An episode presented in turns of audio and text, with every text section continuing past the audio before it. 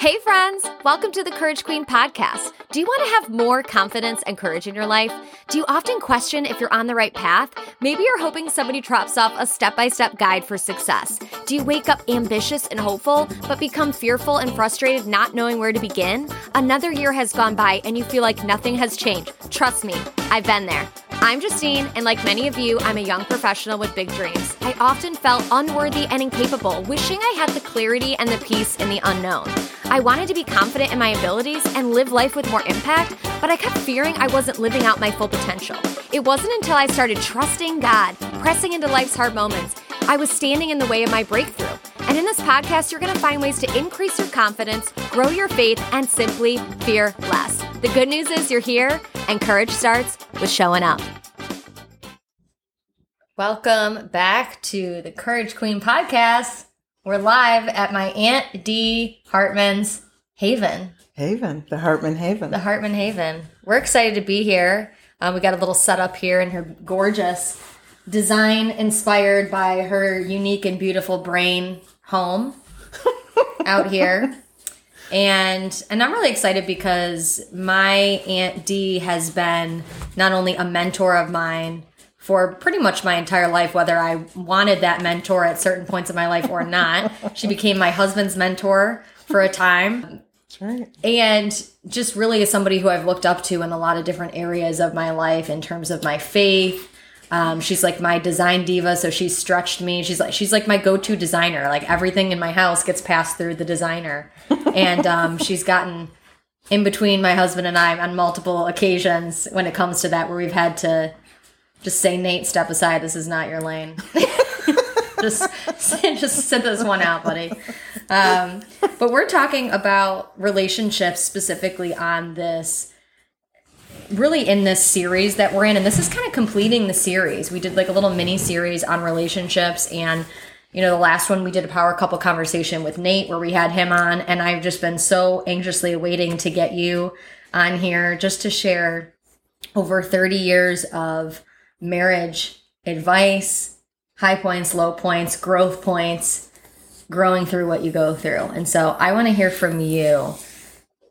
And we're just going to jump right into it. Okay. But first I want you to just share, like, if we, obviously none of these listeners know who you are outside of the fact that you're my aunt. And so obviously they're like, this girl must be pretty awesome. She's related. This is where I get all my fabulous. I am aunt to all. Yeah. She's aunt to all. Yes. But if, you know, none of these listeners know you, give them kind of just like the Starbucks skinny is usually what I call it on you before we jump into our questions. Well, I would say that the first half of my life was pretty much about everything I wanted. And I honed many skills of being sassy and talking back and, you know, the attitude. And then every time I think about being humbled by God, I think about the story that my son told where, you know, your dad gets these dogs that have given birth to like 2, 3, 4 litters, and then they get adopted out. And my son had one of the mother dogs that they're not going to breed her anymore.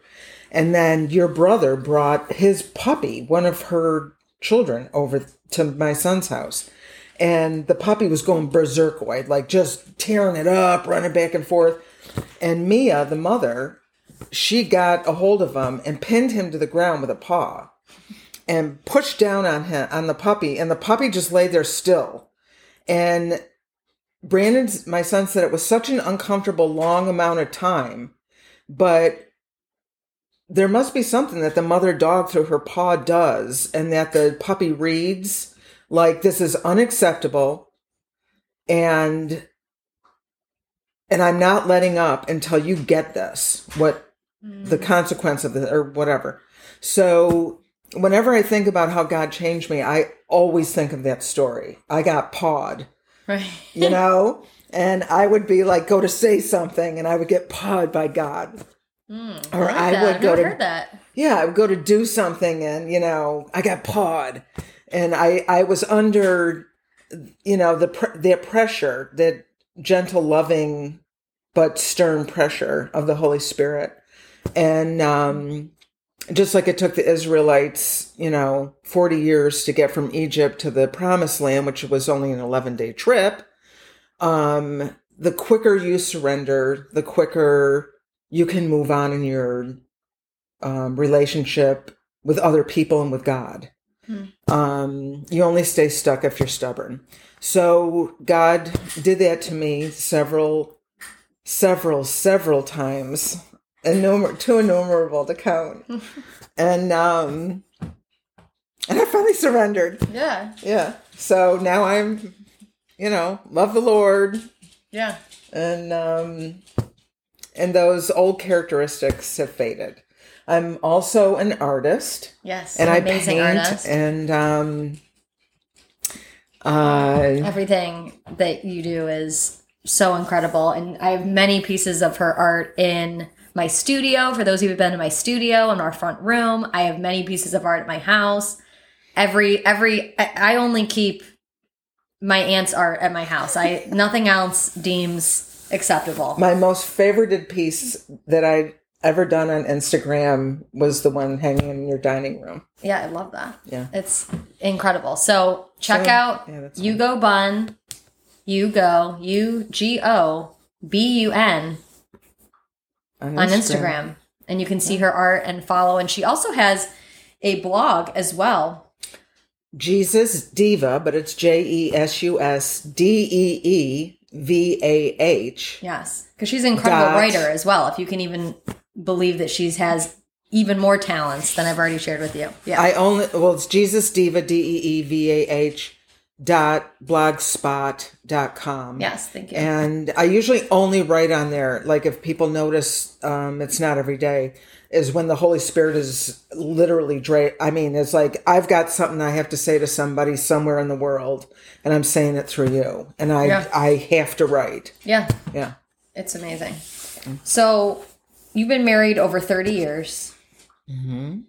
What I think I most want to know is, what is the single best advice that you would have for couples today? Like, what have you learned that can save people time, frustration, the destruction of themselves and of their marriage? Like, I know for a fact you have walked through some really challenging times, but also some really amazing times and ebbs and flows in your relationship. Mm-hmm. And you still choose each other every single day, whether it's easy, whether it's not easy, because it's normally never easy. I mean, never look easy. At this guy. No, I'm just never easy. He's not even in the room. Like, look at this guy. But what do you have to share with us? Share with us some of your wisdom on that. I write this in every wedding card that I give. Mm-hmm. And there's this thing on pride. And of course, no one listens, and they're all divorced. Okay. And hey, you wrote it in my wedding card, and I'm not divorced. We don't even talk about divorce. It's like off the table completely. Yay! So. No D word. Yeah, and it's pride and learning humility. Well, there's this thing that I printed out years ago on pride and how it'll rob. It's a robber. It steals, and it does. It steals your relationships. It steals your joy. It steals everything from you. And we live in a very prideful world. And get in your car and drive for 10 minutes and you'll see how prideful. I get yelled at once a day, at least, when I pull out of my driveway because they can't see around the bend. And here I come trying to get out of my driveway. And people, you get wound up like a tornado, but you're going upwards. And you have to learn how to unwind. You have to learn, and it comes with maturity and spending time in the Word, but you have to catch yourself. And I always say, when you're growing, when you do something with less intensity and less frequency. So give yourself credit. If you're doing a behavior less and it's not as, crazy of a behavior, and you're really capping it sooner, and maybe, for an example, you're not flying off in a million swear words, and you've learned how to say things without the swearing. Give yourself credit for that, because that's telling pride where it belongs. That's saying, no, God's in control of my tongue, not my pride. We all want what we want and the timing, and especially when somebody hurts us or with words or... And I always think with marriages, it's about death by a thousand cuts as opposed to big things sometimes. Yeah. My husband's always said, I can handle big traumatic things in our marriage, but it's the death by a thousand cuts, you know? Mm. Like you were saying with the tapping, and I was saying... Oh, my gosh, yeah. Yeah, you know? And the clearing of throats. That's what happens around here. And I sometimes I wonder if my eyes are ever going to come back to the front of my head. Oh, my gosh. But, yeah, my advice is go to God on your knees as much as you have to and ask Him to give you the love and the patience that He had on the cross. That's a good one. Wow. It's not easy. Definitely not easy. So going a little deeper into that, if you don't mind being... giving us some specific examples that might help the listeners. Like, in what ways do you feel, looking back over the years, you self-sabotaged your relationship along your journey? How did you course correct and repair? Well, I know exactly how I self-sabotaged. That was the biggest lesson I learned in my whole life. It is forefront in my mind, and it's the first thing that I tell people when I'm sharing about relationships is I had behaviors in my life that I was not aware of. And at a certain point, my husband's mother moved in with us. And... Sorry, Mom, but she wasn't a happy person. She was very negative. And that's my dog, if you hear his little toes. And I hated every second she lived in my house. No matter how hard I tried to love her or be her friend, she wasn't happy until she dragged you down to her level of being miserable. And I just... That was one of our hardest times. Thank you, Woody, for joining this podcast. Yes. So I kind of walked around with this. I was happy-go-lucky and friendly and nice, and everybody loved me. You know, at church and parties and, oh, we'd never have a party without Dee. And, but I'd walk in the door and I would just lambaste my husband, you know, with this emotional bat, you know. Mm-hmm. And it just, for years, it was like everything was his fault in my life. And, yeah, some of it was his fault, you know. What I talked about earlier, very hard time that we went through. And I just realized, as much as I hated that situation in my home with his mother living there and his handicapped brother who still lives with us, that God put her there for a reason. And it opened my eyes that that's not who I want to keep being. And that's who I was. Mm. And it still was a few years after she passed away and we moved here to New York. And we were... outside, and Brian usually doesn't snap back at me. He just like takes the beating, you know. Yeah. And which I feel so horrible about now. But he was in the backyard, and we had to water because they planted all this grass, and I was with my fibromyalgia, and I was just like being not a nice person about it. And he finally said something to me, and he said, "You're being a martyr," and I was like, "Ah!" And I said something derogatory to him, and I came in the house. But I had read a book years ago called Having a Teachable Heart, or Having a Mary Heart in a Martha World, and it was about having a teachable heart. So I really learned how to take things and process them quickly, whether I was right or the other person was right. It's, you know, my theme of pride. And within 15 minutes, I knew he was right and I was wrong.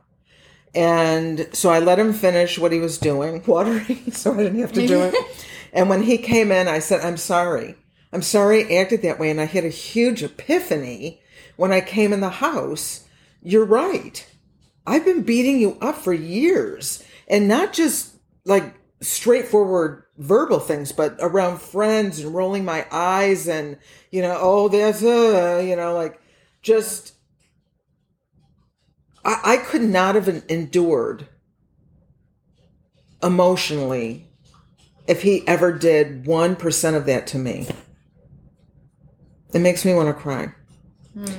But he stayed and loved and served me and loved me. So when he does do stupid things, I just have to recall how amazing he is. And love does cover a multitude of sins. And because obviously he's done that with me. So yeah, that was a huge turning point. And one of the big things that we do is, well, I'll say this to him because he has a hard time. He'll express himself through rants or, you know, grumbling or getting up and walking out or something. And I'll go, wait a minute, communicate your feelings. What are you feeling right now? Put it into words. Right. And we've gotten to a point where we have no pride left. And we've learned to laugh at stupid things, like things that we always argued about.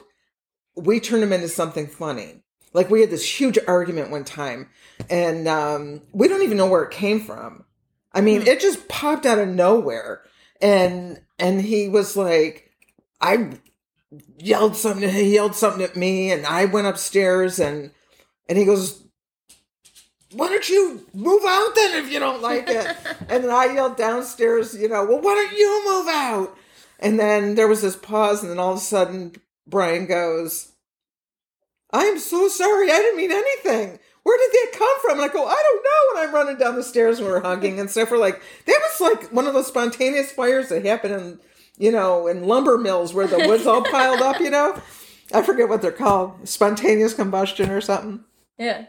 And, but you have to learn to laugh at yourself, and you have to learn to put words to your feelings, and you have to find out what your operating assumptions are. Like my operating assumption, why bother? It's never going to change. Nothing's going to change. Why bother? Right. And then I would get depressed, and then I would whine, and it just, my operating assumption had a whole dragon's tail behind it. Yeah. Of things that followed it. And, you know, Brian had his own operating assumptions, and we talked about that. And I love that. We would hold each other accountable. Like, you know, that's just your go-to, what you say when you're mad. But what do you really want to say? How do you wish that this would end up? Like, we can talk about we're mad, but how do you want this to end up right now? Right. Do you want to like not talk the rest of the night, or do you want to ruin the weekend? You know, what's the end goal here? And then we'll say that. And just putting up with each other's quirks and the way, you know, you are, and just learn to walk away and go do something positive that you love to do and let them get over their thing. And it's not our job to, you know, to fix them. Yeah. And I remember God gave me a vision once, and remember I told you about all those years I was like yelling at Brian, and God gave me this vision one day. I was in prayer, and there was me, and there was Brian. I was in the middle, and I never noticed God was behind me, and he said to me, you're blocking my influence in your husband's life. Oh, I just got the chills. And you need to move to the side so I can reflect through your life, change you first, reflect through your life onto him. But I have a direct communication with him. Get out of the way. Right. And that changed a lot, because I learned to really just be quiet. And sometimes if you don't argue back with somebody, I'm not going to say sometimes, always. Right. They hear their own voice, and they come to their senses way faster than if you're arguing with them. Wow. Yeah. You're so good as a communicator, obviously as a writer. I've told you this before, but God has this unique way of speaking to you through these positive visual analogies. Yeah. For yourself, where you've had a lot of your own personal revelations for relationships, but also for other people when he wants to speak, when he wants you to speak into somebody else's life. What's something that people, now let's piss people off. No, I'm just kidding. What is something that people don't want to hear in terms of why the relationship is not working? Oh, I know the answer to that. Do you? Because I didn't give you any of these questions, so you're doing really good on the spot. No, I know the exact answer to that. Okay, guys, we are coming to a brief pause. This is episode 100, part 1 with my Aunt Dee. Are you not totally blown away already? I know that you are just soaking in all this incredible wisdom. And we have the answer to her question that I asked, and so much more coming up in part 2. So stay tuned.